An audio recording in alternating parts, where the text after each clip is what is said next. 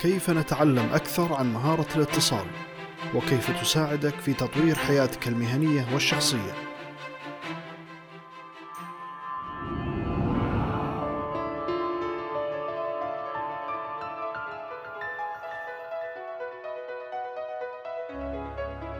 حياكم الله حديثنا اليوم عن تعريف مهارة الاتصال وكيف تضيف لنا بشكل إيجابي بين النواحي المهنية أو الشخصية. يقول برايان تريسي التواصل مهارة يمكنك تعلمها إنها مثل ركوب الدراجة أو الكتابة. إذا كنت على استعداد للعمل فيها يمكنك تحسين نوعية جزء من حياتك بسرعة. ربما تكون القدرة على التواصل من أهم المهارات التي نناقشها في برنامج مهارات ذاتية لأنها الطريقة التي يمكننا نقل المعلومات بها إلى الآخرين وفهم ما يقال لنا.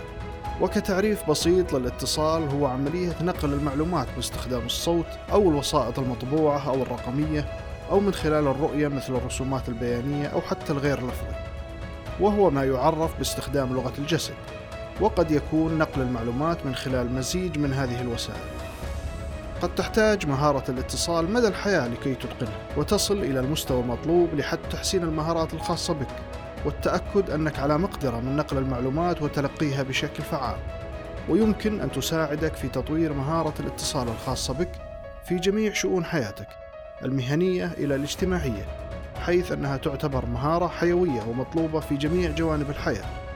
من الناحية المهنية إذا كنت تتقدم للوظائف أو تبحث عن ترقية مع صاحب العمل فستحتاج إلى إظهار مهارات الاتصال الجيدة حيث تستطيع بالبحث عن مفردات متميزة. والاستماع بفعالية وتقديم أفكارك بشكل مناسب والكتابة بوضوح وبدقة وفي حياتك الشخصية يمكن لمهارة التواصل أن تساعدك على تحسين علاقاتك الشخصية من خلال مساعدتك على فهم الآخرين وعلى تفهم احتياجات أسرتك وعائلتك. يمكن لمهارة الاتصال تحسين الطريقة التي تعمل بها خلال الحياة، أن تساعدك في تمهيد الطريق في علاقاتك مع الآخرين، أو أن تتسبب في إفساد العلاقات مع الآخرين، وقد تجعل حياتك أكثر صعوبة.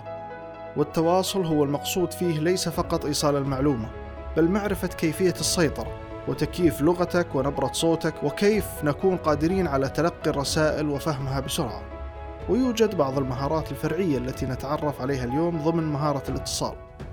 التواصل اللفظي وهو تمحور حول ما نقوله ويمكن أن يكون مكتوبا على سبيل المثال تواصلنا الذي يكون مع الطفل.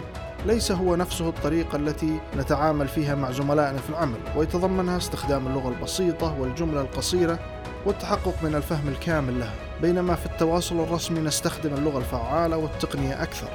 التواصل الغير لفظي. نحن في الواقع نتواصل أحيانا بشكل غير لفظي.